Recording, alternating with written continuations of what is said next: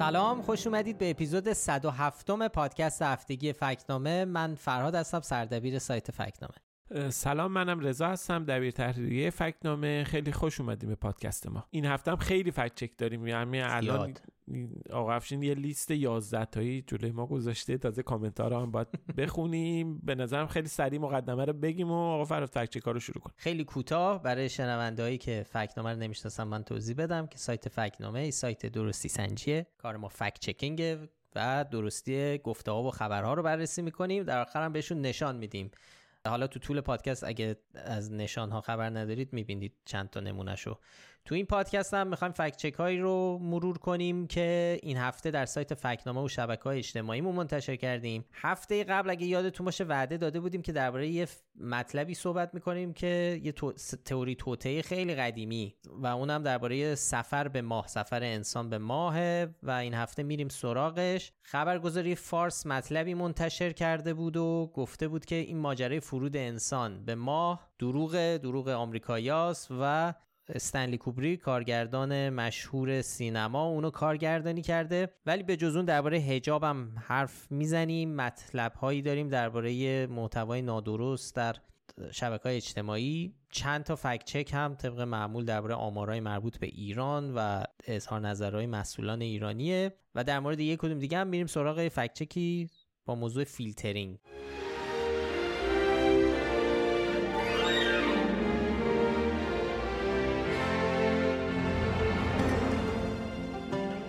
من شروع بکنم با یه فکچکی درباره موضوع حجاب. خب می‌دونیم این روزها مسئله حجاب اجباری در ایران یکی از مهمترین و اصلی ترین اصلا خبریه که از داخل ایران مخابره میشه. چه تو رسانه های رسمی چه تو شبکه های اجتماعی چه تو فضای عمومی همه جا صحبت از این موضوع. خب ما داریم می‌بینیم که حجم وسیعی از نهادهای رسمی شخصیت ها مقام ها امامان جمعه ماشاءالله در مقیاس انبوه در دارن در این باره صحبت می‌کنن اظهار نظر می‌کنن به تعبیر خط و نشون می‌کشن. به هر حال مدافعان حجاب اجباری در ایران خیلی مشغولن و بازار کارشون حسابی رونق داره این روزا. درباره حجاب دارن مفصل صحبت می‌کنن.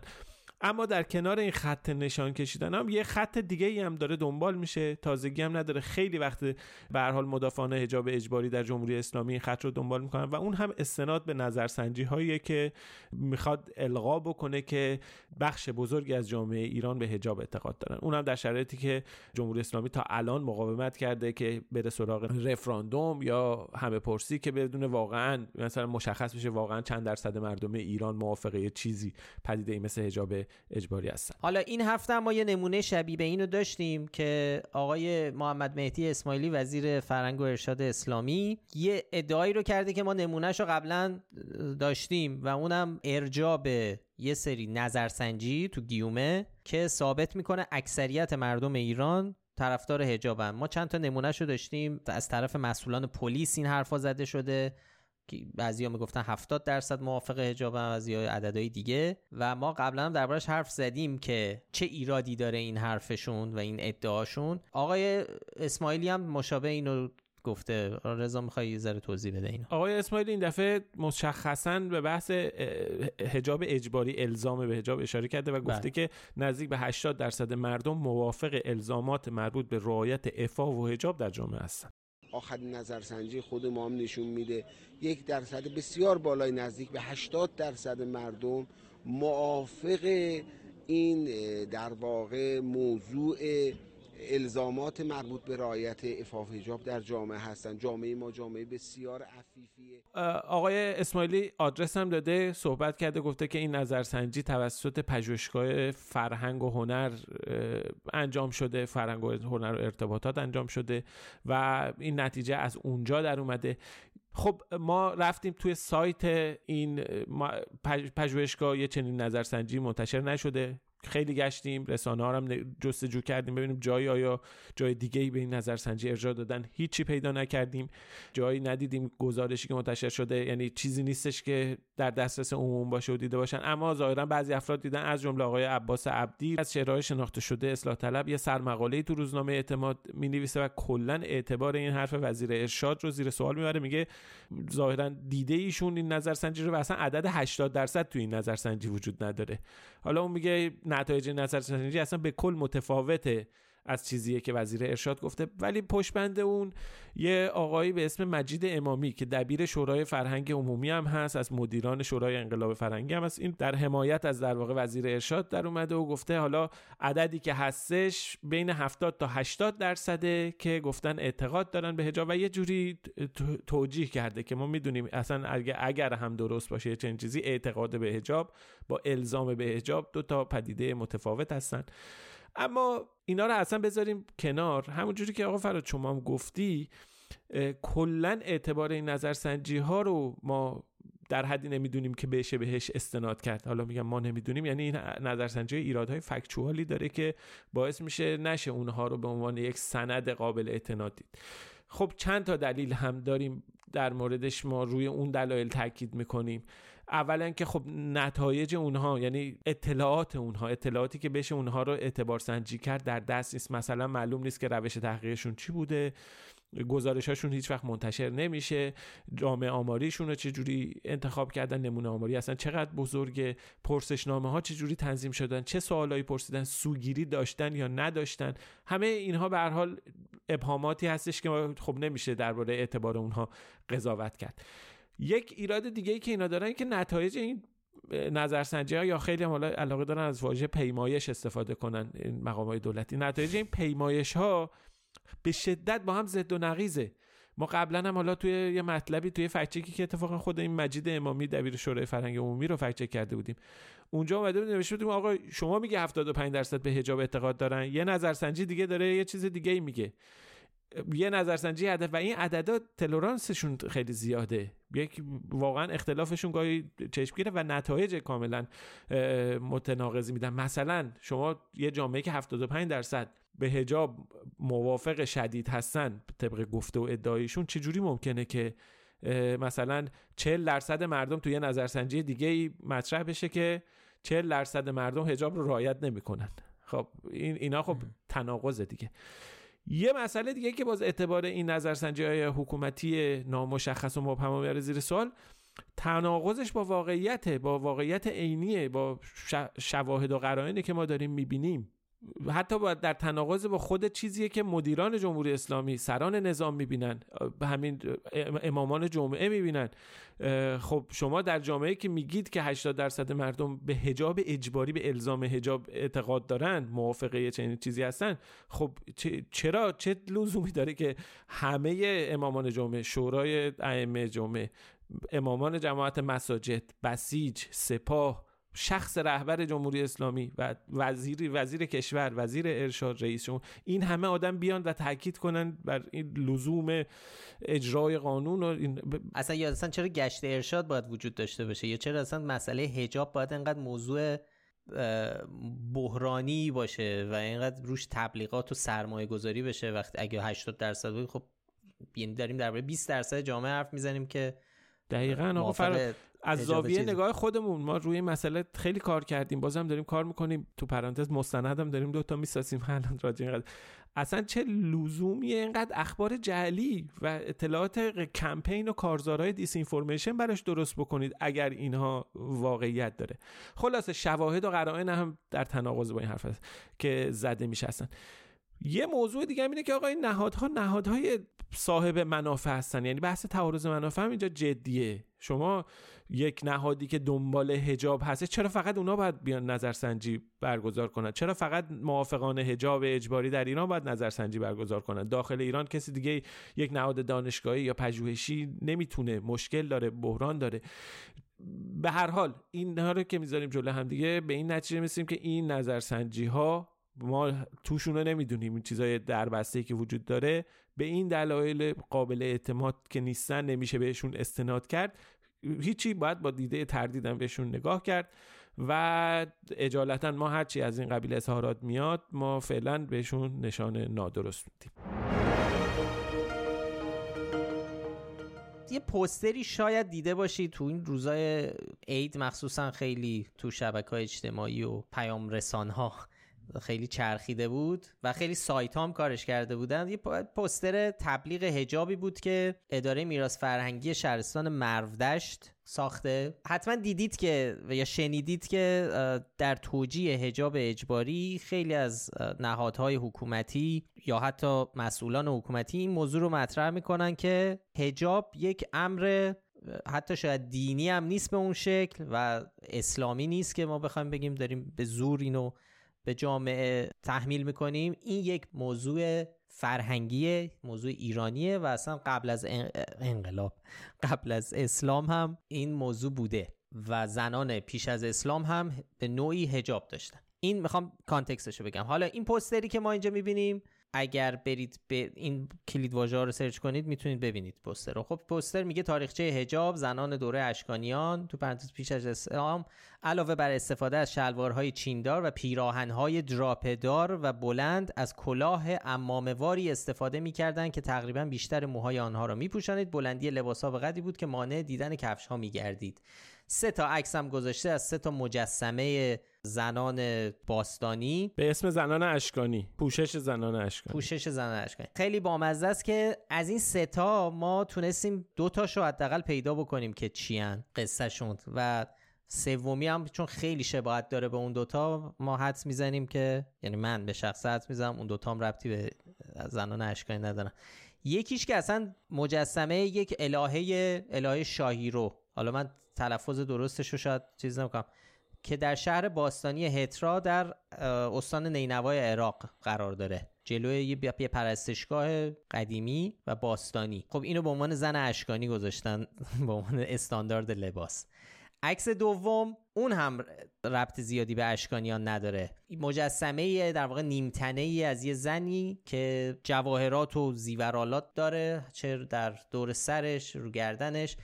و معروف به زیبای پالمیرا که سال 1928 توسط یک باستانشناس دانمارکی در پالمیرا تو سوریه کشف شده. قدمت مجسمه هم حدود 1800 ساله. ولی خب زیاد دربارش مطلب هست درباره این نیمتنه. در هیچ کدوم از مطالبی که ما خوندیم هیچ اشاره به اشکانیان و تمدن اشکانی و زن اشکانی نمی‌کنه. خب حرف حدیث زیاده که این کیه و چیه قصهش ولی اون چیزی که محققان تو تظاهر این نیمتنه دارن می‌بینن تلفیقی از هنرهای کشورهای مختلف رو ما می‌بینیم توی زیورالات و حالا اصلا کلا این نیمتنه. از جمله مثلا هند خیلی بارزه تو این قضیه. برای همین به سختی میشه حتی اینو ما بتونیم بگیم که این لباس عرفی زنان اشکانیه.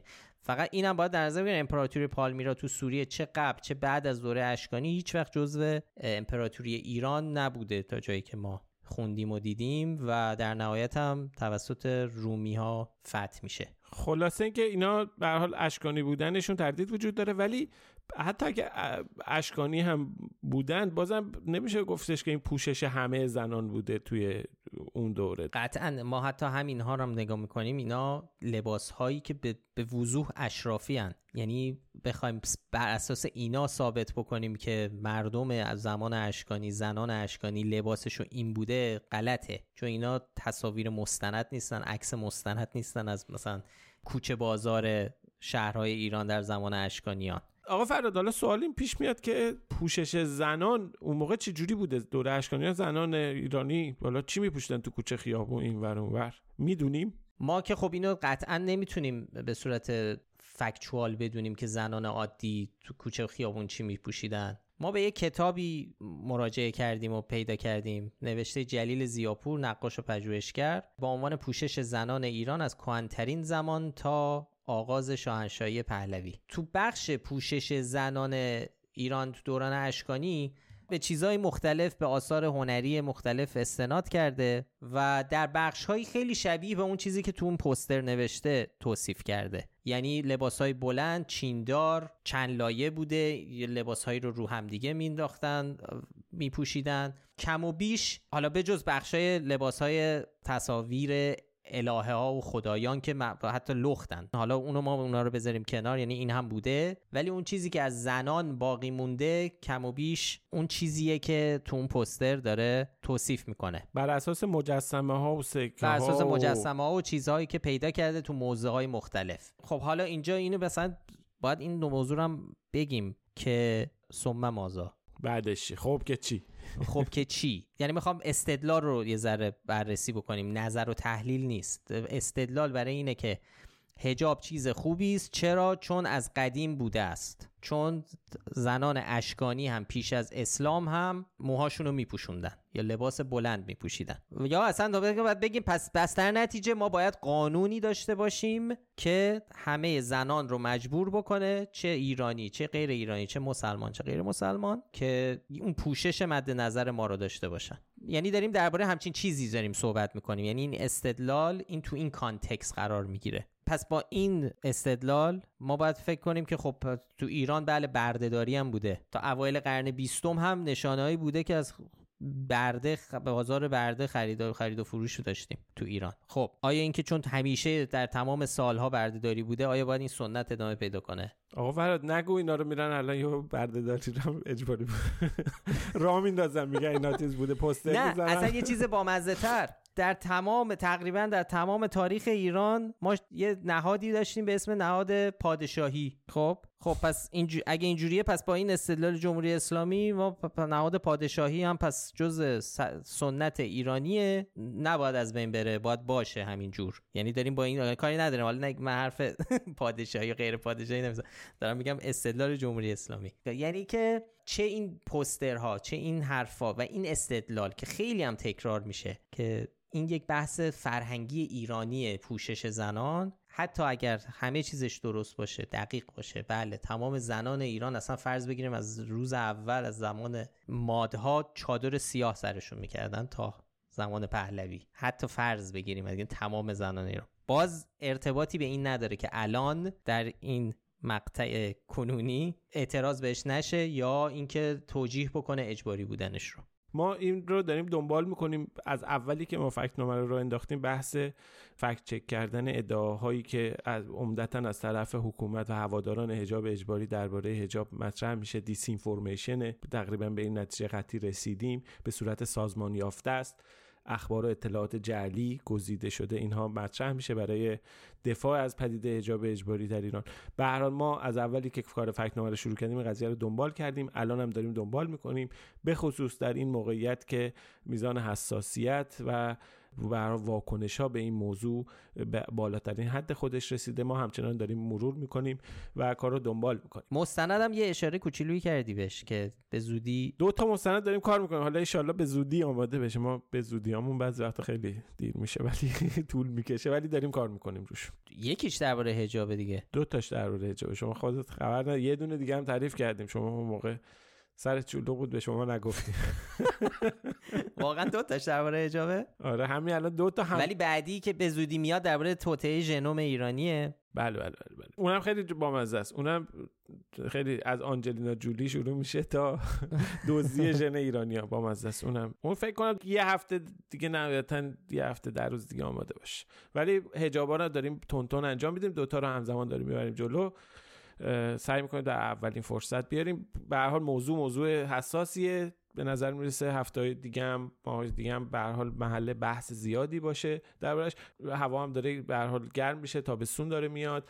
میزان حساسیت به حال طیف خاصی از حکومتی ها آخوندها و اینا خیلی زیاد شده به این موضوع. ما همه جا می‌بینیم تو تلویزیون تو رادیو تو مسجدا اصلا خیلی حجم صحبت ها خیلی زیاد. به حال موضوع داغیه.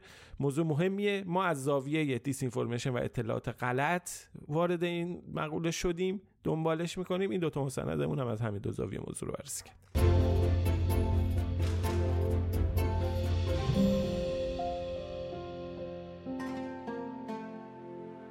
خب آقا فراد بیا بریم سراغ فکت های دیگه. فکر کنم 10 ده تا مونده یا 11 خیلی زیاد داریم.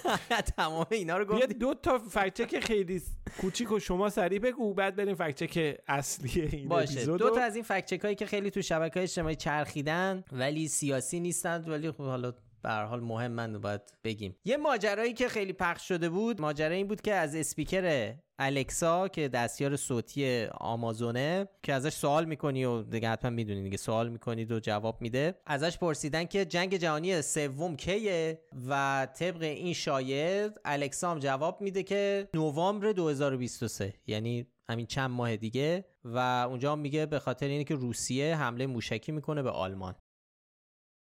Alexa, when will World War III start?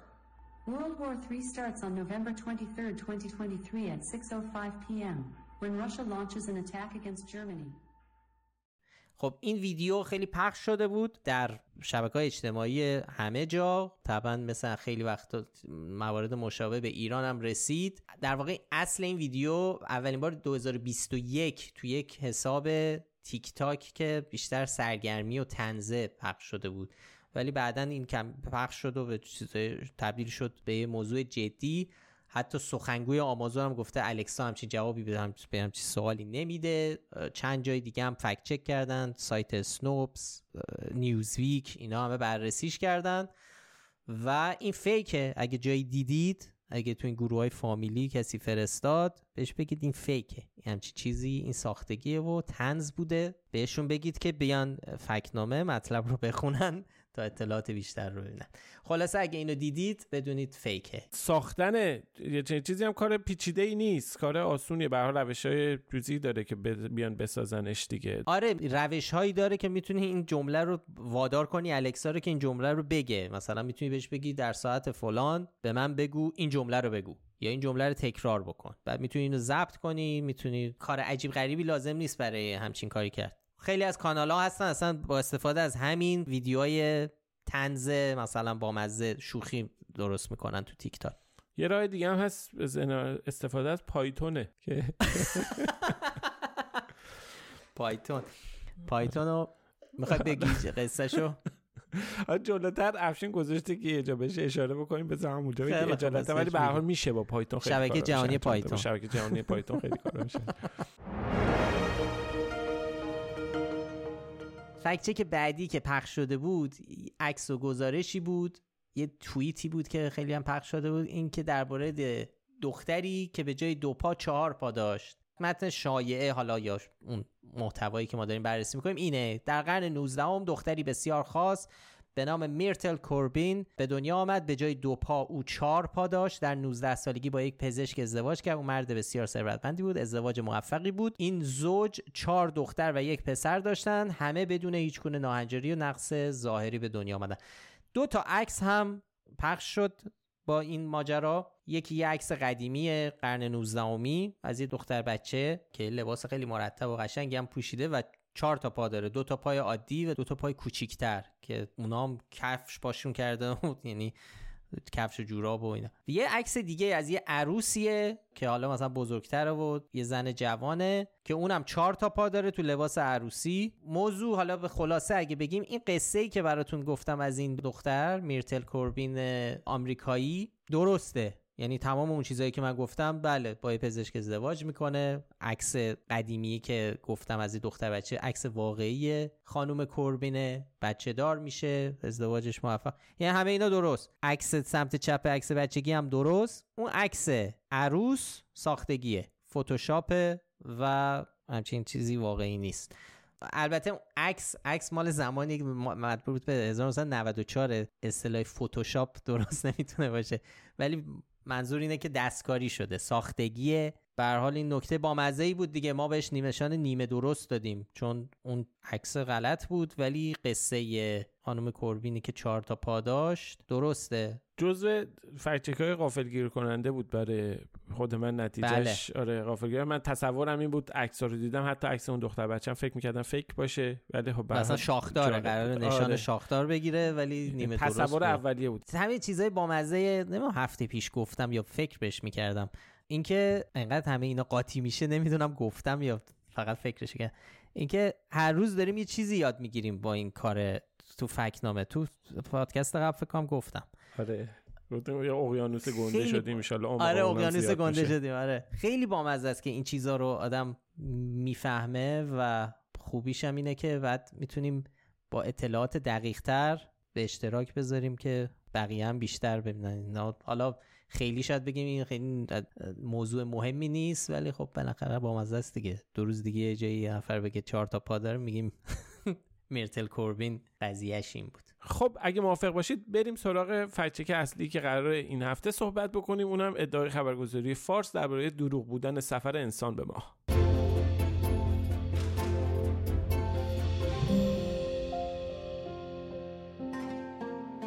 خبرگزاری فارس در تاریخ ده فروردین 1401 که مصادف است با سی مارس 2023 چرا؟ مگه خبر میگی؟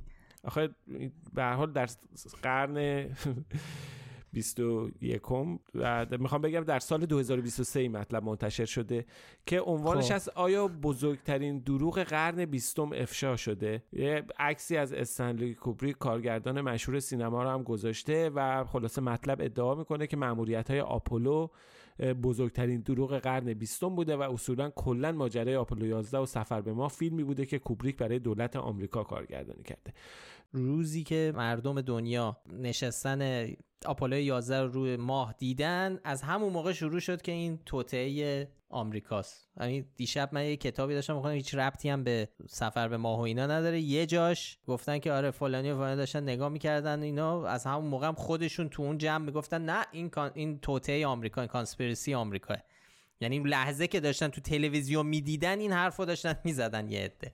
و خیلی اتفاق بزرگی در تاریخ بشریت بوده به حزمش خیلی سخت بوده دیگه. آدم اون ماه و این همه سال هزاران سال آدم و پایین نگاه کرده به عنوان نمی‌دونست اصلا چیه. صدها هزار سال. صدها آره. هزار سال حالا.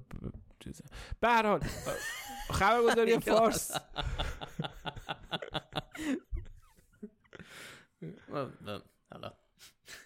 فوش زیر لب میده حالا حالا حال خبرگزاری فارس گفته که صدها مستند و کتاب وجود داره در آمریکا هم هست که کلا این ماجرا رو زیر سوال بود. حالا باید به اون دایره معارف کلمه ترکیبای مشکوک مستند رو هم اضافه کنیم. مثل چیزی که داریم تا الان پروفسور داریم نانو و پدر علم فلان. این این مستند هم خیلی وقتا جایی به کار میره و که یکی میاد یه سری ادعا رو مطرح می‌کنه که خب لزوما درست نیستن. بعد میگن این مستند سازه یا مستند ساخته. 90 درصد این مستند هم که میگن 90 درصد هم شاید بیشتر. تو این مواقع تئوری تو وقتی میگن مستند زیادی من دیدم تحقیق کردم یوتیوب رفتن دیدن. یوتیوب ها برین شما تو یوتیوب بچرخید انواع اقسام مستند. مستند تو مستندات. گیومه می‌تونید پیدا بکنید. در حالی حالا همه اینام به کنار اصلا به صرف اینکه یه ادعایی توی حالا یه فیلم مستندی گفته میشه نمیشه بگیم درسته یا نادرسته. باید بررسی کرد اون ادعا رو. از اینجور مستندها در مورد تئوری توته و صاف بودن زمین و این چیزا زیاد ساخته شده. کرونا هم تو همین چند وقت پیش هم که داشتیم دیگه اون مستندی که ساختن و تو صدا سیمان پخشش کردن با کلی سر و صدا. پلنکووید بود اسمش. پلنکووید که. تقریبا ما مطمئنیم طبق شواهد این به عنوان مستند خارجی پخشش کردن ما تقریبا مطمئنیم که مستند ساخته داخل ایرانه. ولی خب هر کسی می‌تونه این سری ادعا رو بیاره تو قالب مستند بسازه منتشر بکنه. و درباره این موضوع ما خیلی واقعا درست میگه خبرگزاری خیلی کتاب نوشته شده درباره همین توطئه سفر به ما. خیلی فیلم مستند و از همین به اسم اینا ساخته شده. ب- یه سری واقعا هم یه تحلیل فنی ها و چیزایی هستش که یه مقدار پیچیده هم هستش. ولی نکته اینه این خبری که فارس نوشته و این چیزهایی که به عنوان ابهام در سفر به ماه مطرح کرده لیست کرده اینها خیلی هم چیزای جدی نیستن. ایرادهایی بوده که خیلی یعنی خیلی ساده انگارانه انتخاب شده از مجموعه چیزایی که می‌گرفتن این سفر برای اینکه زیر سوال ببرن. به هر حال یه پکیجی از چند تا چیزی که برای همش توضیح منطقی وجود داره رو فارس جمع کرده تو این گزارش منتشر کرده. ما هم رفتیم سراغ تک تکشون تک تکشون رو بررسی کردیم و گفتیم که توضیح منطقی برای این ایرادی که گرفته شدن چی بوده آره یه سری نقل قول و تصویر و ویدیو مشکوک منتشر شده تو این گزارش اومده. نکته که وجود داره اینه که تو نیم قرن گذشته خیلی ها در آمریکا و کشورهای مختلف همچین تئوری توطئه‌ای رو داشتن و با انواع اقسام راههای پیچیده و غیر پیچیده سعی کردن بگن این سفر واقعی نبوده. و قبلش نگاه کنیم به تاریخچه این ماجرا. مأموریت های مثلا پروژه آپولو که از 1961 شروع میشه تا 1972 14 تا مأموریت هم داشته که مهمترینش رفتن انسان برای اولین بار به ماه بوده با آپولو 11 که خب رویداد تاریخیه. ولی از, از همون همونجور که گفتم از همون ساعتهای اول افرادی بودن که شک کردن به این قضیه بردنش زیر سوال. و نمونه مهمترینش که تو سال 76 کسی به اسم بیل کیسینگ. کتابی منتشر می‌کنه به اسم ما هرگز به ماه نرفتیم کلاهبرداری سی میلیارد دلاری آمریکایی. خب این روند ادامه داشت سال 2001 که یه مستندی به اسم تئوری توطئه آیا ما روی ماه فرود آمده ایم؟ از شبکه فاکس پخش میشه و این تئوری توطئه به اوج خودش می‌رسه. خب باید دقت بکنیم اون سال هم موقعیه که اینترنت هم وارد بازی شده و اصلا سرعت پخش شدن و گسترش اینجور تئوری توته ها رو خیلی گسترش میده. مثلا ما بعد از اینترنت اصلا می‌بینیم طرفداره مثلا زمین تخت هم خیلی فراگیر میشن. طبیعی هم از دیگه واردش نمیشیم که خب معلومه چرا. این اتفاق میفته آدما همدیگه رو پیدا می‌کنن و اصلا یه, یه شبکه های چیز می‌سازن. خب این جزو حالا بخش های منفی عواقب اینترنت و متصل شدن همه به همه. از این ورم خب تلاشایشو متخصصینی که مستقل از ناسا بودن و آمریکایی هم نبودن دلایلی آوردن که نشون بدن این سفر واقعی بوده. حالا نمونه ایرانیش آقای پوریا نازمی که روزنامه نگار حوزه علم هستند سال 2014 مطلب کاملی نوشت توضیح داد که چه ابهام هایی درباره این سفر وجود داره و با نگاه علمی چطور میشه این اتفاق رو توضیح داد. خب لینک فارسی و انگلیسی این گزارش رو تو مطلبی که تو سایت فکنامه منتشر کردیم اینو گذاشتیم در دسترس هست. ولی حالا جدا از این تاریخچه کار ما بررسی ادعایی که مطرح شده به طور خاص تو گزارش این گزارش فارس اومده که سعی می‌کنیم سریع توضیحشون بدیم. ادعای اول درباره کارگردانی استنلی کوبری که مطلب میگه که فرود روی ماه واقعی نبوده. این اصلا جزء خیلی چیزای معروفه فقط مطلب فارس نیست. اینکه کوبریک فیلم برداری کرده و این تصاویری که دارید می‌بینید خالقش کوبریکه. یه عکس هم تو مطلب فارس هست که کوبریک و آرتور سی کلارک نویسنده مشهور داستانه علمی تخیلی رو نشون میده که دارن کنار سه تا از مدیران و مدیران ناسا و حداقل فکر می‌کنم یک نفر فضانورد دارن راه میرن. عکس مربوط میشه به اواسط دهه 60 کوبریک احتمالا شاید بدونید که یه فیلم مشهور داره به اسم 2001 یک اودیسه فضایی که بر اساس داستان کوتاهی از آرتور سی کلارک نوشته شده و بعدا آرتور سی کلارک اینو تبدیل کرد به یک مجموعه رمان. تو این فیلم که خب سال 1968 اکران میشه کوبریک خیلی سعی کرده که فضا و ماه رو خیلی دقیق تصویر کنه. ولی خب مقایسه تصویری که کوبریک از ماه نشون میده با مقایسه فیلمی که از فرود انسان به ماه وجود داره نشون میده که این دوتا خیلی با هم فرق دارن. و این این ایده که این دوتا رو یه نفر ساخته رو یه ذره می‌بره زیر سا یه ذره که قشنگ می‌بره زیر سا. نوع حرکت افراد تو فیلم کوبریک با نوع حرکت فضانوردا روی ماه خیلی فرق داره. توی فیلم اودیسه وقتی فضاپیما داره فرود میاد گرد و غبار می‌بینیم در صورتی که تو محیط خلع ماه همچین اتفاقی نمی‌تونه بیفته به اون شکلی که تو فیلم دیده میشه. البته اینم بگم که کوبریک برای ساختن فیلمش از تعداد زیادی دانشمند و پژوهشگر از جمله افرادی از ناسا کمک گرفته که فیلم اودیسه به واقعیت تا جای ممکن نزدیک بشه ولی این دلیل نمیشه که فیلم فرود به ماه رو کارگردانی کرده باشه. حتی اصلا یه جایی حالا حرکت افراد توی سکانسی که توی جلسه هستن اصلا آدما خیلی عادی دارن راه میرن و میشینن.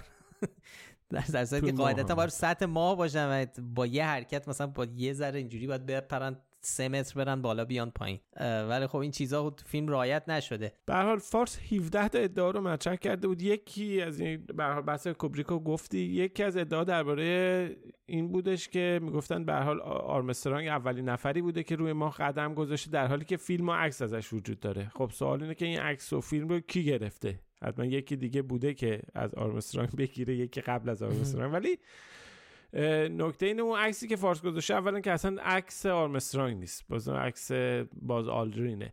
عکس رو نیل آرمسترانگ گرفته که اول اومده روی ماه فرود اومده اولین آدم بوده واقعا. و اون فیلم و عکسی هم که فارس داره بهش اشاره می‌کنه از خود آرمسترانگ. البته وجود داره. عکس از خود آرمسترانگ هم هست. فیلم هم وجود داره. توضیح فیلم هم هست رو توضیح حالا اون اکثر نوشته یک دوربین روی پایه ماژول ماهنشین ایگل نصب شده که اون داشته فیلم می‌گرفته. لزومی نداره که حتما یه آدم پشت دوربین باشه و اینا. دو عکس بگیره. خب هر این یکی از ابهامات دیگه بود که مطرح شده بود تو این گزارش فارس که یه چنین توضیح خانی کننده ای داره. حالا واقعا ممکنه تو این کتاب های تئوری توته بشه ایرادای فنی به این ماجرا پیدا کرد. ولی فارس رفته سراغ چیزایی که واقعا جدا از این که پای اساس ندارن واضحه که ادعای درست نیستن. البته خب حالا ما وظیفه داریم بررسیشون هم بکنیم. مثلا فارس نوشته وقتی ریچارد نیکسون داشته به صورت زنده با فضانوردا تلفنی صحبت می‌کرده هیچ تأخیری تو این مکالمه نیست و داره با یه تلفن کابلی معمولی باهاشون صحبت می‌کنه و یه حالت تمسخرآمیزی هم گفته با این تلفن کابلی چجوری داره با فضا حرف می‌زنه. خب حالا بذارید متن فارس رو دقیق بخونم. میگه این در حالی است که بشر با همه پیشرفت در فناوری نتوانسته پوشش مخابراتی برای بخش اعظم زمین فراهم کند. دقیقا کابل آن تلفن به کجا وصل بوده؟ و از طریق کدام سیم نیکسون با فضانوردان در ماه صحبت کرد؟ احتمالا داشته با این شبکه جهانی پایتون صحبت می‌کرده. اینو اینو آقا افشین اینو موقع قبل از چیز گفته بود که اینجا که رسیدیم این واقعا به عنوان احتمال جدی مطرح کنیم. ارجاع داره به جلسه ای که اخیرا رئیسی با یک درصد دانشمندان برتر جهان گذاشته.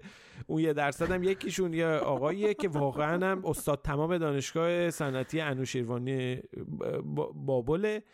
و خیلی هم مقاله داره. همینجوری که همین اطلاعات اینجوری حالات من نرفتم چک بکنم ولی ظاهرا از این استادار خیلی پر مقاله است. اونجا این فیلمش حالا الان که داریم صحبت می‌کنیم از صبح تا حالا در مقیاس انبوهی در شبکه های اجتماعی توی توییتر و اینا فیلم گذاشتن خیلی صحبت با مزه درباره پایتون می‌کنه که چه کارهایی با پایتون میشه کرد. حالا پایتون اصلا شبکه جهانی پایتون یک زبان برنامه نویسیه من میگم وارد اون قسمت نشیم. ولی اون توصیفی که اون یعنی آقای استاد تمام داره جلوی رئیس جمهور تمام ایران می‌کنه اون خیلی با است. اون واقعا همه کاری می‌تونه. اون شبکه جهانی پایتون حتما می‌تونسته باعث یعنی ارتباط رئیس جمهور آمریکا رو با ماه در لحظه برقرار کنه. حالا به هر حال.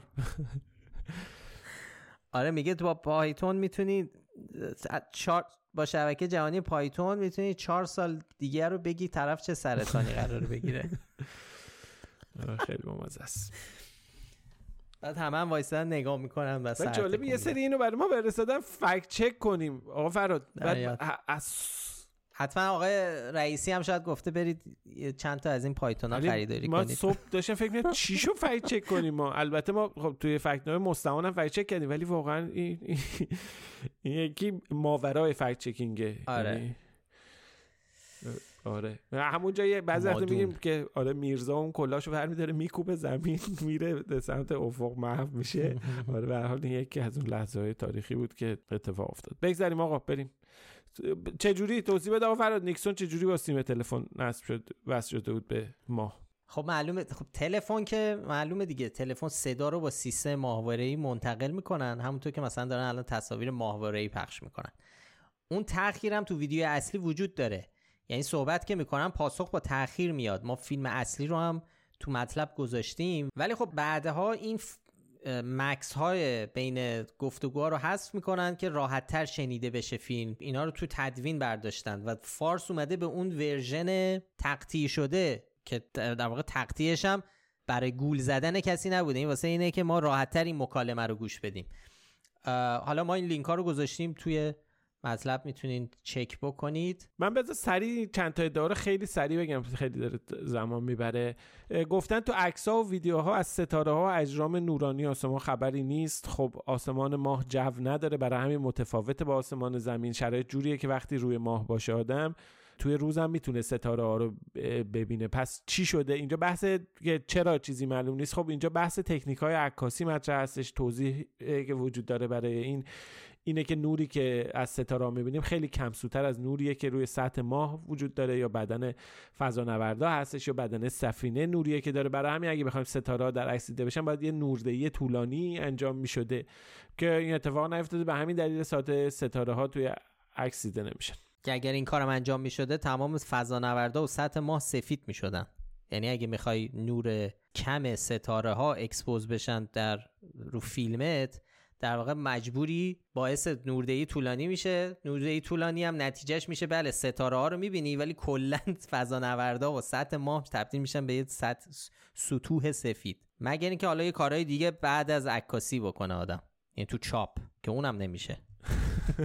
با اون با اون اختلاف نوری که هست اصلا با این راحتی ها نمیشه. خود فارس هم دوتا عکس گذاشته. یکیش کلی ستاره تو آسمونه که از زمین گرفته شده. کهکشان راه شیری رو می‌تونیم ببینید و یکی هم عکس ما. بعد اومده این دوتا رو با هم مقایسه کرده چطور این عکس ما می‌تونیم زمین این همه ستاره ببینیم. ولی تو فار تو فارس میگم تو ما نمی‌تونیم ببینیم. این به خاطر اینکه اون عکسی که ستاره گذاشته اینو گذاشتن رو سپایه.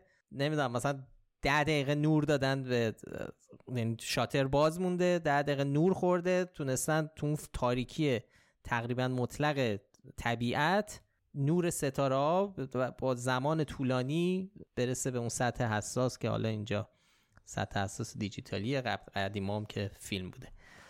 ولی بعضی از این ایرادهای فارس رو اینجوری باید از سری ازش عبور کرد. یعنی ایرادهایی که کاش حداقل مثلا جدی بود. یک حتی نرفتن مثلا یه ذره نگاه بکن کسی که نوشته اینو. نرفتن قوی ترین استدلالا رو بیارن. رفتن دیگه مسخره ترین چیزها رو که بابا دیگه اینا رو رد شید. در راستای همینی که شما میگی یکی از چیزایی که گذاشتن یه تصویر از همین آرمسترانگ و آلدرینه که نور پروژکتور استودیو دیده میشه. میگن بیا اینو که این چیز بود فیک بود که خب این عکس مال تصویر تمرین ایناست. تو مرکز حالا تمرین های فضایی ناسا اصلا سطح کسی هم نگفته این عکس سطح ماهه. بعدم یه وقتی یه چنین توطئه‌ای در این سطح هم باشه که یارو دیگه اون پروژکتور رو که دیگه یادش نمیره برداره. تصویر این همه کار کرده زحمت کشیده دیگه آره. یا یه بحث دیگه میگن چرا سایه عکس‌ها روی سطح ماه موازی نیستن؟ که خب اینم توضیح علمی براش وجود داره. خب وقتی چند تا منبع نوری یه جا باشه سایه ها خب طبیعی جهت مختلف پیدا می‌کنن. مثل استادیوم مثلا دیدین بازیکنان می‌دونن چهار تا سایه دارن. زبدریه. زبدریه. چهار تا پروژکتور از این ور اونور نور قوی داره میتابه و سایه ها چند تا میشه. بحث پرسپکتیو هم موضوعی که باید بررسی بشه. ممکنه دو تا خط یا دو تا سایه موازی باشن ولی توی عکس همدیگر به نظر رسید همدیگر رو قطع می‌کنن. مثل عکس عکس ریل قطار. توی حالا بعد مسئله خود لنز هم هست. حالا اینا یعنی توضیحاتی که وجود داره هرچی لنز واید تر باشه خب تناسب تصویر بیشتر به هم می‌خوره. به هر حال اینا توضیحاتی هستش که وجود داره برای چنین ابهاماتی که مطرح میشه. فارس جای دیگه میگه لباس باز آلدرین عوض شده. یعنی یه سری عکس هست با یه لباس یه سری با یه لباس دیگه. خب اینم درست نیست مجموعه عکس رو که ببینید مشخص آلدرین یک لباس داره. گفتن تصاویر دستکاری شده و حقای تصویری داریم ولی نه اشاره نکردن کجا چنین چیزی بوده. یه جای دیگه فارس یه عکس دستکاری شده رو گذاشته باز به اون استناد کرده. در عکسی که آلدرین داره پیاده میشه و تو آسمون ما داریم زمین رو می‌بینیم. خب این عکس این عکس زمین اصلا این بعدا اضافه شده. عکس اصلی از آلدرین رو ببینیم در حال پایین اومدن. اصلا زمین تو آسمون دیده نمیشه. اونو بعدا اضافه کردن. اینو به عنوان در هم همون رد فلگ دیگه. یعنی یه چیز فیک رو برداشتن گفتن که بیا ببینیم موچتون رو گرفتیم. نمیگیم فارس اضافه کرده ها. اینو چیز نکنیم. اون اون عکس اصلا یه عکس جداست که بعدا بهش زمین اضافه کرد. درباره پرچم آمریکا صحبت کردن. گفتن چرا نیفتاده پایین؟ چرا مگه باد اونجاست که اینجوری داره باد می‌خوره و مواجه؟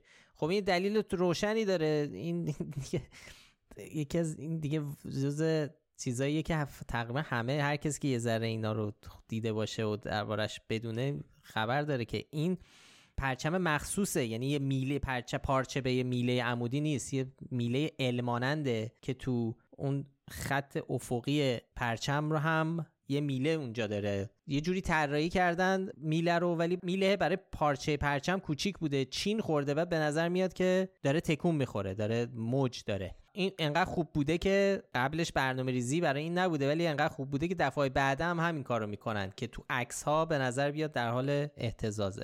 تو عکس اینجوری به نظر میاد که این داره تکون می‌خوره و انگار داره تو باد داره تکون می‌خوره و در حالی که تو فیلم ببینین اصلا اینجوری نیست. یه جای دیگه هم گفتن slow motion کردن حرکت فضانورد رو که شبیه راه رفتن رو ماه بشه و خب برای اینم اگه تصویر راه رفتن رو هم تندم بکنین معلومه که اون ادعا نادرسته. یعنی با تند کردن ویدیو اینطوری نیست که آدما طبیعی را برن. مشخصه که دارن در یک وضعیت کم وزن دارن با جاذبه کم دارن حرکت می‌کنن. یه جای دیگه هم گفتن یه دونه حرف سی روی یکی از سنگ هایی که تو عکس پیدا کردن عکسش هم گذاشتن. این البته اون سی که اشاره می‌کنن روی یکی از عکس تو عکس های اولیه وجود نداره. امکانش این می‌تونه باشه به نظر میاد یه انگار یه تار مویی یا یه آشغالی یه چیزی روی اسکنر باشه. این شکلش اون شکلیه. و خلاصه روی تصویر اصلی ما این C خیلی باریکی که مطلب فارس اشاره می‌کنه ما نمی‌بینیم. یعنی تو کپی که بعدا از عکس اصلی گرفته شده اون چیز دیده میشه به خاطر همین. این می‌تونه باشه. دلیلش این می‌تونه باشه وگرنه تو عکس اصلی نیست. یه چیز دیگه هم من بگم. یه نفر خیلی جالب بود می‌گفت که یه نفر که خب شاید خیلی بشناسن نیل دگراس تایسون که ستاره شناس و مدیر planetarium تو در نیویورک توی جای توی مصاحبه ای حالا درباره همین صحبت می‌کرد و, حالا اون استدلالی که منم بارها تو این خیلی از این تئوری توته ها گفتم سر کم تریل هم گفتیم که چقدر آدم باید درگیر این موضوع باشن که بخوان پنهانکاری بکنن این تو این 50 60 سال. حتی می‌گفت حتی برای اون موقع هم نگاه بکنیم هزینه ای که باید صرف این مخفی کاری و پنهانکاری و نقش بازی کردن ها بشه خیلی بیشتر خواهد بود از اینکه اصلا واقعا آدم بفرستن به ماه. یعنی آدم بفرستن آسون تره تا اینکه ما بخوایم همچین پروژه ای رو 60 سال ما بخوایم پیش ببریم که این موضوع رو مخفی نگه داریم که هیچ انسانی به ماه نرفته. چقدر حق و سکوت بدن چقدر به همه دانشمندا به همه فیزیکدانا به همه چیزا. مجسم چه پروژه عظیمیه که این مخفی کاری رو بخوان چیز بکنن که اصلا خاک آوردن. خاک آوردن چین شوروی اینا همه هم اینا هم خاکا رو بررسی کردن. هیچ کس هم چی نگفته که یعنی تمام کشورها شوروی هم سکوت کرده.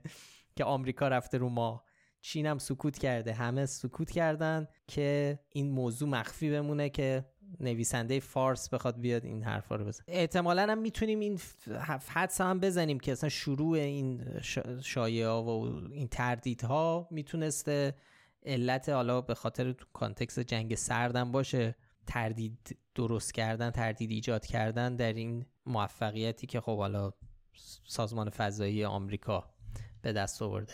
خلاصه اینم خواستم بگم که اون خرجش کمتر بود. حالا ولی به هر حال ممکنه همه اینم هم همیشه وجود داره که به هر حال ممکنه دست همه گلوبالیستا و اینا با هم باشه روسیه و شوروی و چین و اینا هم نداره. همه همه یعنی آخوندا و چینیا و روسا و آمریکایی و همه اینا دستشون با همه. مثلا فکچک بعدی که ما می‌خوایم دربارش صحبت کنیم یکی از همون جنس توطئه هاست که همه گلوبالیستا از هر جای دنیا توش مشارکت دارن و اونم توطعه فلوراید.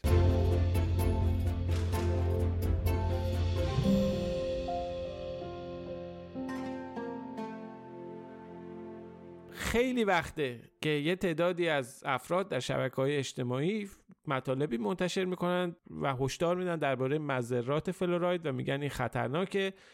ماده که توی دهانشویا و خمیر دندون ها و مقدار کمیش هم تو آب شرب شهرها وجود داره و این افراد حالا به حال یه عده هشدار میدن در که این سمی و اینها اما فراتر از این یه سری هم هستن که دارن میگن گلوبالیستا و فراماسونرا و اینا با این فلوراید دنبال اینن که اذهان مردم رو کنترل کنن.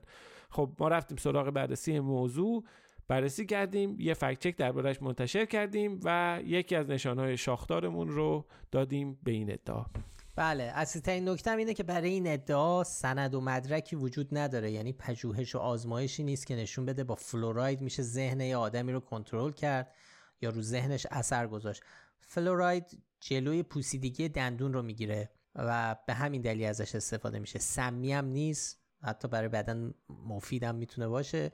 فلوراید در بدن به صورت طبیعی به صورت فلوراید کلسیوم وجود ماده مهمیه تو بافت استخون ها و دندون ها البته طبعا مصرفش دوز مشخص داره. یا اگه یکی بیاد مقدار زیادی فلوراید بخوره ممکن مسموم بشه.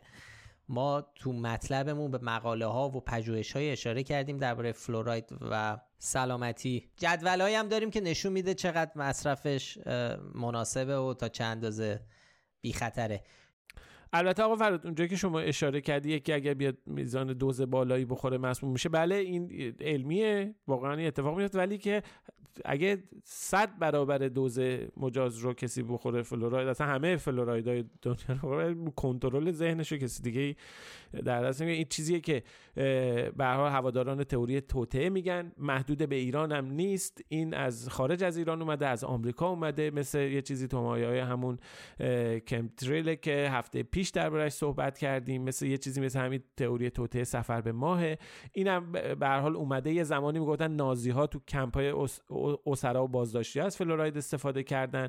یه آقایی هم هست به اسم پل کانت ایشون خیلی چهره مشهوریه تو آمریکا. در مخالفت با فلوراید شهرت داره. یه کمپینی هم راه انداخته و توی ایران هم به حال آقای رائفی پور و مؤسسه مصاف و سایت تبیان و مشرق نیوز و آقای خیرندیش یه مجموعه آقای نوازاده و اینا خیلی فعالن تو این ماجرا. به حال متن مقاله مفصل کلی لینک و اطلاعات علمی و اینها همه رو اشاره کردیم. اونجا دعوت می‌کنیم که برید و اصل مقاله رو ببینید. مطلب خوب و خوندنی شده.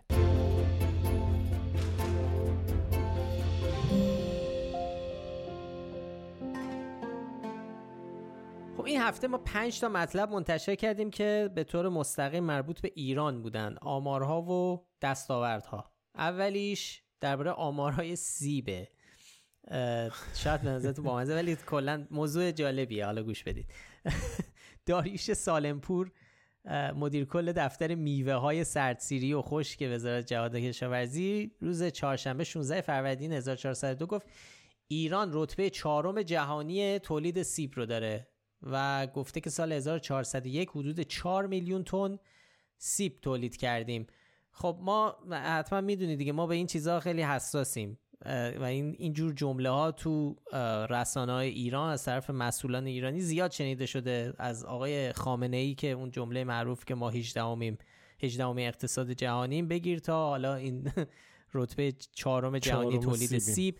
همیشه کلا تو یه علاقه خاصی دارن مسئولان که بگن ما در جهان فلان رده ایم فلان رتبه رو داریم در فلان موضوع. ما برای همین رفتیم سراغش نه که حالا سیپ لزوما خودش موضوع جنجالی باشه ولی وقتی می‌بینیم یه موضوعی به صورت ترند در اومده زیاد روش مانور داده میشه یا برای رسیدن به یک هدف سیاسی دیگه است ما سعی می‌کنیم بریم سراغش. خب ما رفتیم سراغ آمارای تولید سیب نتیجه جالبی هم داشتین رضا.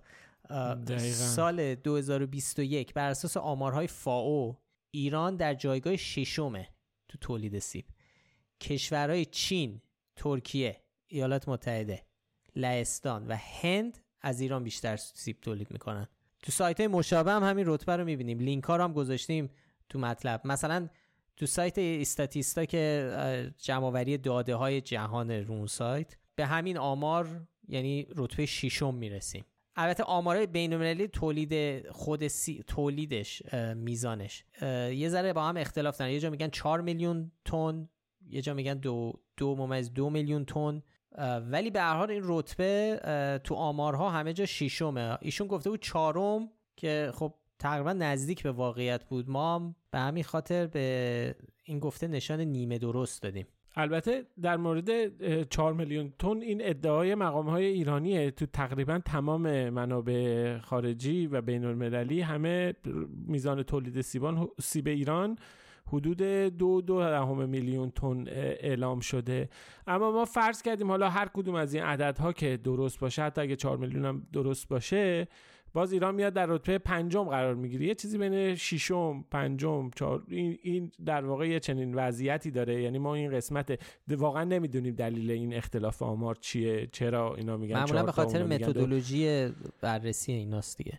به اختلافش قابل ملاحظه است. بله. خیلیه. بین 4 میلیون و دو, دو, دو, دو, دو دهم میلیون تن اختلاف زیادی وجود داره. ولی حالا صرف نظر از این اختلاف به هر حال ایران یکی از تولید کنندگان بزرگ سیب جهانه و اینم حالا ما دیگه نرفتیم سراغ چیزهای دیگه ای که داره. حتما این ماجرات قصه ها و داستان های دیگه ای داره که قابل بحثه. اینکه به چه قیمتی ایران با این وضعیت اقلیمی به چنین مرحله ای رسیده؟ چرا باید ایران ششمین تولید کننده سیب بزرگ دنیا باشه. آیا به قیمت خوش شدن دریاچه ارومیه است؟ ما می‌دونیم بخش عمده ای از سیب تولیدی ایران در حوزه آبریز دریاچه ارومیه به حال داره تولید میشه در آذربایجان غربی. قطب تولید سیب ایران. اینا رو ما می‌دونیم. اینا به حال داستانهایی هستش. فرا، فرا، فراتر از این فکت چک که قابلیت کار داره. میشه موضوع گزارش تحقیقی باشه. می‌تونه موضوع گزارش تحلیلی باشه که روزنامه نگارا برن سراغش. ولی همجوری که شما گفتی این که ایران جزء 4 تا کشور یا 6 تا کشور اول تولید سیب جهانه دور از واقعیت نی تقریبا همینطوره و ما هم بهش نشانه نیمه درست دادیم. ما یه فکچک آمار دیگه هم داشتیم. اونم مربوط به رتبه ایران. این بار درباره نرخ باروری بود. که آقای علی گودرزی عضو ستاد ملی جمعیت گفته بود که ایران در نرخ باروری در میان 26 کشور اسلامی رتبه 25 داره. خب این مطلب تو خبرگزاری تصنیم منتشر شده بود. خیلی هم جالب بود. اولش اتفاقا این آقای گودرزی که صحبت کرده بود گفته بود در میان 26 کشور اسلامی ما رتبه 25 داریم. فقط ارمنستان از ما پایین تره که حالا ارمنستان رو چرا جزء کشورهای اسلامی حساب کرده بودن. اونو ما نمی‌دونیم ولی بعدا حالا تصنیم مطلب رو اصلاح کردش. آره. اما نکته اینه که خب چرا 26 کشور اسلامی؟ تعداد کشورهای اسلامی که کشورهایی که جمعیتشون بیش از اکثریت جمعیتشون مسلمان هستند بالای 50 درصد 57 تا کشور هستن که اصلا 57 کشور عضو سازمان همکاری های اسلامی هستن. خب چرا حالا 26 تاشون رو باید انتخاب بکنیم اما گمراه کردن با آمار درسته دیگه. بستگی داره چجوری به آمار و داده نگاه بکنی می‌تونی روایت رو تغییر بدی. البته آقا فردین گمراه کردن با آمار نادرسته. چون 26 تا این 57 تا کشوره که میریم نگاه می‌کنیم نرخ خب باروری خب ایران تو سال 1474 توی آمار بانک جهانی هم در واقع نرخ باروری جمعیت همین عدد رو در نظر گرفته. اینو که مقایسه می‌کنیم ایران به نسبت بعضی از کشورهای اسلامی خب نرخ باروری پایینتری داره. اما خب کشورهایی هم هستن که مسلمونن نرخ باروریشون. از ایران کمتره مثل امارات. امارات واقعا امارات کمتره آذربایجان کمتره.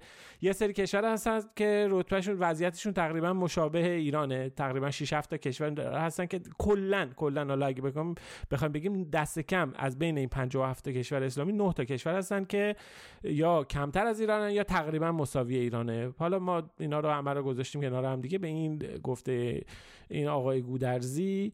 عضو ستاد ملی جمعیت نشان گمراه کننده دادیم اینم فراموش نکنیم که این بحث جمعیت یه بحث طول و درازه داره که ما بارها دربارش فکچک منتشر کردیم.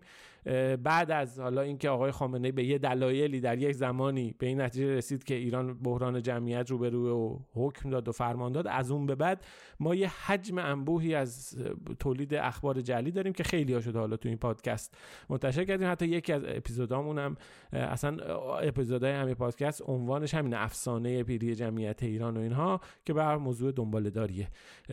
بیشتر از این توضیح ندیم. بریم سراغ فکچک بعدی.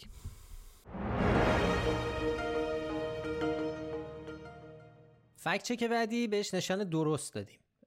مربوط می‌شد به آمارهای مربوط به فرودگاه امام خمینی. فرودگاه امام خمینی یه اینفوگرافیک رو منتشر کرده بود در رسانه ها درباره آمار پروازهای نوروزی 1402 و یه سری عدد و رقم داده بود. مثلا 32 هزار بیشتر بیشتر از 32 هزار مسافر رفت آمد کردن و 2136 تا پرواز اومدن و رفتن. با حالا مثلا میانگین تاخیر پروازهای مسافری سی دقیقه. خلاصه مثلا یه گزارش آماری داده که ببینید چه عملکرد خوبی داشتیم. که یه کاربری تو توییتر اشاره کرده که با یه حساب سرانگشتی میگه خیلی افتخار نکنیم با یه حساب سرانگشتی حدودا معادل دو روز کاری اونم روز غیر پیک فرودگاه استانبول این آمار. خب این قطعا از اون چیزاییه که میشه فکت چک کرد و به نظرمون هم خیلی جالب بود. پیشنهادم شده بود که ما این کار رو بکنیم. خلاصه رفتیم سراغش. من البته اینه که گفتم اینفوگرافیک مال فرودگاه امامه درست نبود. مال سایت تی نیوز که سایتیه که سایت تخصصی صنعت حمل و نقل کشور خودش رو معرفی می‌کنه. و این گزارش هم گزارش دوره 15 روزه 24 اسفند تا 9 فروردینه. پیک سفرهای نوروزی. پیک سفرهای نوروزی. حالا ما اومدیم طبق اون اشاره که اون توییت کرده ما رفتیم مقایسهش کردیم ببینیم که با فرودگاه استانبول وضعیت چجوریه فرودگاه استانبول متوسط روزانه 176674 مسافر داشته متوسط که تقریبا 8 برابر بیشتر از تعداد متوسط مسافرین ورودی و خروجی فرودگاه امام بوده. به عبارت ساده 15 روز پیک فرودگاه امام معادل دو روز متوسط فرودگاه استانبوله. دقیقا همین چیزی که گفته شده درسته و ما بهش نشان درست دادیم.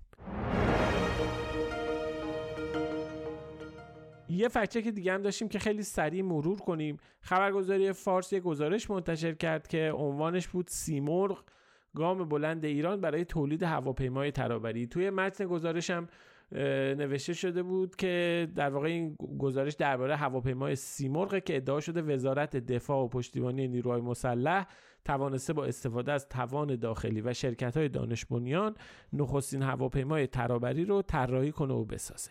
خب شبیه این گزارش توی رسانه های دیگه هم منتشر شده بود. مثلا ایرنا تو خرداد 1401 هم مطلبی به همین مضمون منتشر کرده بود و تقریبا همین ادعا رو مطرح کرده بود. اما قضیه از چه قراره؟ به هر حال اولین بار تا اونجایی که ما می‌دونیم دنبال کردیم موضوع رو به طور رسمی در روز 29 اردیبهشت 1401 این هواپیمای سیمرغ در شاهین شهر اصفهان رو نمایی شد. تو گزارش های رسمی گفته شد که این هواپیما طرح تغییر یافته هواپیمای ایران 140 که خب این هواپیما می‌دونیم سوانه متعددی داشت و در سال 93 پروازش متوقف شد. این هواپیما در واقع پروژه‌ای بودش که از ابتدای دهه 1370 با هدف تولید هواپیمای مسافربری در ایران در قالب یه همکاری مشترک با شرکت آنتونوف اوکراین شروع شد و بعد از مدت این تر متوقف شد. ما توی مطلب سیر وقایع و اتفاقات رو توضیح دادیم. تغییراتی که توی این هواپیما رخ داده اتفاق افتاده رو نشون دادیم. خلاصه اینه که یه سطح شیبدار به عقب هواپیما اضافه شده و برای اینکه اتفاق بیفته یه تغییراتی در سکان افقی و انتهای بدنه ایجاد شده. در خروج چترباز اضافه شده و یه تغییراتی هم توی بالها اتفاق افتاده که اینها همه باعث شده که سیمرغ به نسبت آنتونوف 140 یه تغییراتی بکنه.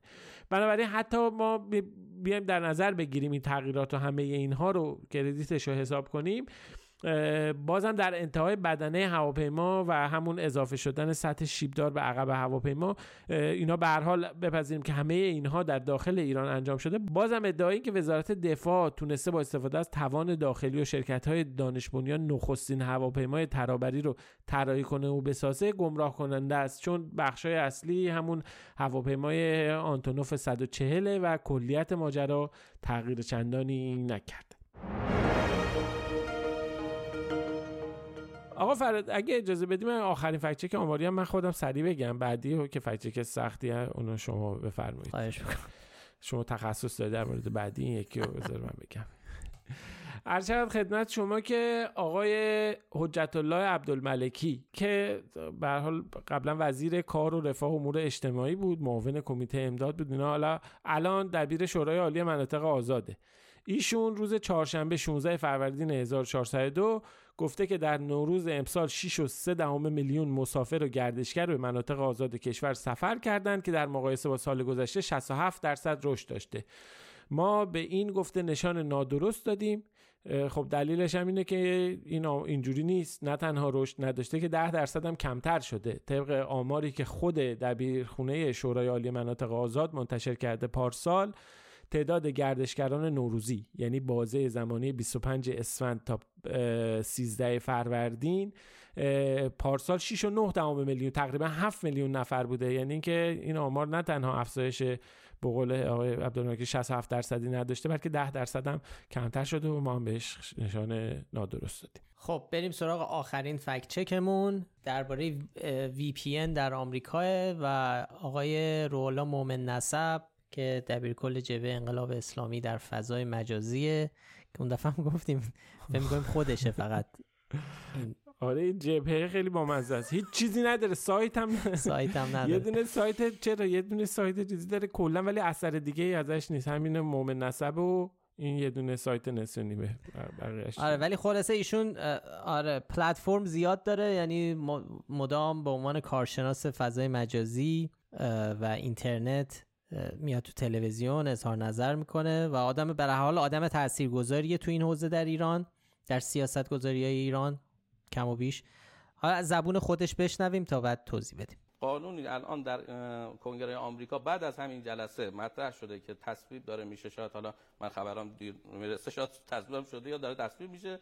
که اگر کسی از فیلتر شکن یا VPN به اصطلاح استفاده بکنه چون اینا می‌دونید که اونها در واقع مدیریت دیوایس می‌کنن نرم افزار رو از رو, رو گوشی حذف می‌کنن. وقتی حذف شد اصلا دیگه به هیچ شکل نمیشه دسترسی پیدا کرد بهش. با این حال میگه اگر کسی متوجه شدیم که از VPN داره استفاده می‌کنه 20 سال حبس و یک میلیون دلار جریمه براش می‌بریم. به پول ما میشه 50 میلیارد تومن فکر می‌کنم حالا حدودا. خب خیلی خلاصه اگه بخوایم بگیم اولا که استفاده از VPN در آمریکا غیرقانونی نیست. البته مگر اینکه افراد به واسطه VPN قصد مشارکت تو اقدامات خلاف قانون داشته باشن. حالا ماجرا چیه؟ تو مارس 2023 یعنی همین یه ماه پیش سناتور مارک وارنر یه طرحی رو به کنگره ارائه می‌کنه که هدفش در واقع مسدود کردن خدماتی ارتباط از به قول ایشون دشمنان خارجیه یعنی کوبا، چین، کره شمالی، ایران، روسیه، ونزوئلا که خطر امنیت ملی رو به همراه دارن. طبق این طرح که اسمش رو گذاشتن ریستریکت افراد و شرکت هایی که به خرابکاری یا براندازی یا ایجاد اثرات فاجعه بار با زیرساخت های حیاتی در ایالات متحده دخالت یا تغییر نتیجه در انتخابات فدرال اقدام بکنن مشمول مجازات هایی تا سقف 20 سال زندان و یک میلیون دلار جریمه میشن. تو طرح این تو این طرح RESTRICT اشاره دقیقی مثلا به استفاده از VPN نشده. حالا نویسنده و کسایی که حامی این طرح RESTRICT ان تو مصاحبه و مقالاتی که نوشتن هم تاکید کردن که این قرار نیست کاربران عادی شبکه های اجتماعی رو هدف قرار بگیره. مخصوصا الان تیک تاک خیلی مورد بحث این ماجرا هاست و موافقا و مخالفایی دارن برای محدود کردنش. میگه کاربر عادی هدف نیستن بیشتر قرار مدیرا و شرکت هایی که به این تخلفات دست میزن یعنی چیزای کاربر عاد مردم عادی نه در سطح کلان مدیرا و نهادها و شرکت هایی که شامل این تخلفات بشن مورد پیگرد قرار بگیرند. این یه بار دیگه میگیم تصویب نشده یه طرحیه که ارائه شده به کنگره و اینکه حالا رأی بیار و رأی نیاره بحث دیگه است. این ادعای آقای مومن نسب هم از ما نشان نادرست گرفت. بسیار عالی. دست شما درد نکنه. دست خیلی شما درد روشنگر بود. آشنا و آگاه شدیم به این قوانین جدید. خب بریم. اگه موافقین. آقا فراد فکچکا تموم شد. بریم کامنتار هم بخونیم و چند کامنت ها رو آره چند تایی که بشه بهشون جواب داد اه، سعید اه، گفته فکر می‌کنم اشت... یه مطلب اشتباهی گفته شده تو هفته پیش. برامون نوشته در حالی که کارشناس قواسی و مستندساز طول والکوسه رو 18 و نیم متر و وزنش رو 19 تن اعلام کرد آقا رضا گفتن که طول این ماهی 12 متر و وزنش به 44 تن می‌رسه. خب نظر من به نظر آقای مستندساز نزدیکتره اما اگر منبعی برای اعداد اعلامی آقا رضا موجود هست لطفا به معرفی بفرمایید آقا رضا البته من خب جواب. من تخصصی که ندارم تو زمینه ماهی و کوسه و نهنگ و اینا اطلاعاتی ندارم ولی توی مطلبم هست اینه که این عددی که ما اعلام کردیم منبعش رو گذاشتیم منبعش نشنال اوشن سرویس همون در واقع NOAA که به هر حال یه نهاد رسمیه توی ایالات متحده است تحقیقاتی در مورد همین اقیانوس ها و اتمسفر و اینهاست اونجا نوشته این عدد گفته طولشون به چهل فیت می‌رسه و وزنشون هم همین چیزی که نوشتیم. این منبع رو ما از اونجا آوردیم و این عدد رو از اونجا اعلام کردیم که خیلی حالا چیزم در واقع اون عددی که حالا آقای هایام گفته بود حالا نمی‌دونم منبع اون دقیقا چیه ولی به در کلیت ماجرا که خیلی تفاوتی نداره. کلیت ماجرا اختلافش 19 تن اون میگه میگه 44 تن. به هر حال بزرگتر حالا 19 تن مثل اون چیز میشه یا 44 تن بالاخره روایت مختلفه. ولی حالا ما. منبعمون رو گفتیم اونجاست. نوشتیم بله این کوسه بزرگترینه این کوسه نهنگ. تو خلیج فارس هم میاد اینا هست. این عکسش هم همینه. تمام مشخصاتش رو تایید کردیم. اون عدده رو حالا نمی‌دونیم آقای بایا از کجا گفته منبعش چیه ولی توی این سایت نشنال اوشن سرویس اونجا این عددی که ما گفتیم رو به عنوان ابعاد این کوسه نهنگ اعلام کرده. خالص اگه اشتباهی هم باشه اشتباه از اونجاست. اشتباه بین علماست. یعنی اختلاف. نظر بین علماست. ما آره. فاطمه برامون نوشته اگه بتونید در مورد نظرات درست و غلط ضررهای استفاده از مایکروفر و اشعه اون برای سلامتی انسان هم فکتی داشته باشید عالیه.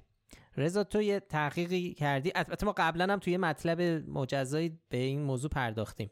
دو تا مطلب داریم که توش به این موضوع اشاره شده. یکی مطلبی هستش که مفصل آذر 1400 منتشر کردیم دو سال پیش یه سال و نیم پیش که عنوانش از ده خطر بزرگ وای فای برای سلامتی. اونجا مفصلا به این بحثایی که درباره عوارض امواج رادیویی و مایکروویو و اینا مطرح شده از جمله اجاق‌های مایکروویو اونجا پرداختیم. خلاصش این که ضرری نداره. یه بارم یه fact check منتشر کردیم. اونم تو دی 1400 که اصلا اونجا شایعه شده بود که دولت ژاپن تصمیم گرفته تا قبل از پایان سال تمام مایکروویو های آره، آره. موجود در این کشور رو از بین ببره. اونجا هم اومدیم حالا اون شایعه رو بهش پرداختیم و به اینکه اصلا کلا حالا تاثیر امواج مایکروویو چیه و اینا اشاره کردیم. خیلی بامزه بود. یکی بحث ایمنی خطراتی که داشت و اینا رو می‌خواستیم بررسی کنیم یکی از چیزهایی که نوشته بود اونجا این بود ایمنی حرارتی ممکنه باعث مثلا صدمات ناشی از سوختگی دست زدن به ظرفای داغ و اینا هم جزء در اون حد ما به مخاطرات این اجاقای مایکروویو تو مطلب پرداخته بودیم. حالا بحثایی که مطرح شده رو اینا رو گفته بودیم. فکر کنم الان فرصتش نباشه بخوایم اونا رو توضیح بدیم. ولی خواهش می‌کنیم از آقا افشین که لینک این دوتا مقاله رو بذاره در توضیحات پادکست که فاطمه خانم اگه حوصله داشتن برن مطالعه بفرمایید. آره این ماجرای مایکروویو ها اوایل دهه تو دهه 90 و اینا که تازه هم این چیزا اومده بود خیلی مطرح بود. فقط هم تو ایران نه همه جا. فکر می‌گفتن مثلا جلوش وای نستید وقتی داره کار می‌کنه بیاین کنار که اشعهش نماره. ولی خب نه همه ثابت شده که هیچ ضرری نداره. یا اینکه ثابت نشده که ضرری داره. بهتره اینجوری بگیم که ثابت نشده که ضرری داره. آره. آره. حالا اگه خیالتون راحت می‌تونید برید کنارش وایسید. به خیلی اون مقاله ای که اون مقاله که همکار ما سهیل هم زحمت نوشتنش که خیلی هم مفصله. 6 هزار کلمه مقاله است. درباره کل خطرات وای فای و اینا هست در مورد مثلا وای فای هم خیلی شنیدیم. شبا مثلا تو اتاق نذارید خاموش آره. بکنید این چیزا. اونجا مفصلا توضیح داده شده که چه در واقع حدسیات و گمانهایی هست. چه قسمت های سوال بازه و چه قسمت های اثبات شده است. چه خطراتی در واقع اثبات نشده. ولی کلیت ماجرا اینه که اثبات نشده تا حالا که اینها خطری می‌تونه برای سلامتی داشته باشه. مگر اون مثل اون خطر سوختگی و اینا که سوختگی بشقاب داغ. آره خیلی اون مقاله خوبیه و خیلی اطلاعات جالبی میشه پیدا کرد. اینم جواب فاطمه. فری هم ما هفته پیش حرفی زدیم گفتیم که نانو هم جز چیزایی شده کلماتی که همینجوری پرت می‌کنن که به حرفای بی اعتبار و بی اساس خودشون یه لباس علمی مثلا بپوشونن و یه ظاهر علمی باشن فری نوشته تو یکی از کامنت ها که تو مترو هم وقتی می‌خوان جوراباشون رو راحت تر بپوشن از واژه نانو استفاده می‌کنن. این نمی‌دونم واقعا چیزی گفتن درباره لباس گفتن؟ با واقعا؟ می... می... میفروشن جوراب نانو شما مترو. سوار نشدی به خدا. جوراب نانو لباس از نانو. انواع و اقسام اینا خیلی بازارش داغه. وای من خدا خریدم. جوراب نانو؟ آره. حالا شاید یه چیزی هست دیگه نه؟ یه الیاف فلان داره پارچ دیگه آره الیاف آره. آره. دیگه ولی ولی حالا به هر حال دیگه مثلا به معنی چیز علم چیزی و اینا نی ولی آره. داشتیم صحبت دفعه پیش این بود که این مرعوب می‌کنه این واژه ها نانو آره خیلی الان اینجا هم خود این مثلا جوراب نانو اینا آدم خریدار رو مرعوب می‌کنه که آره جوراب نانو خیلی. خب اینم از اپیزود 107 اه، خیلی ممنون که پادکست فکت‌نامه رو گوش می‌دید. پیشنهادی به ذهنتون رسید نظر درباره کار ما داشتید حتما در کست‌باکس تلگرام اینستاگرام توییتر برامون کامنت بذارید. خیلی خیلی خوشحال میشیم که این پادکست رو به بقیه هم معرفی کنید. برای پیدا کردن ما کافی اسم فکت‌نامه رو به فارسی یا انگلیسی در هر جایی که بهش پادکست گوش می‌کنید جستجو کنید. ما همه قسمت های پادکست رو در کانال تلگرام و در کانال یوتیوب فکنامه هم منتشر می‌کنیم. هر هفته هم لینک مطالبی رو که تو اون اپیزود بهشون اشاره کردیم رو در بخش توضیحات پادکست قرار میدیم که راحتتر بهش دسترسی داشته باشید. هیلا نیکو کاورهای اپیزودها رو برامون طراحی می‌کنه. موسیقی این پادکست رو باربد بیات برامون ساخته و تهیه کننده این پادکست هم افشین صدری. آدرس سایت ما هم از فکتنامه.com تا هفته دیگه خداحافظ و به امید دیدار شنیداری. مراقب خودتون باشین. خدا نگهدار. خدا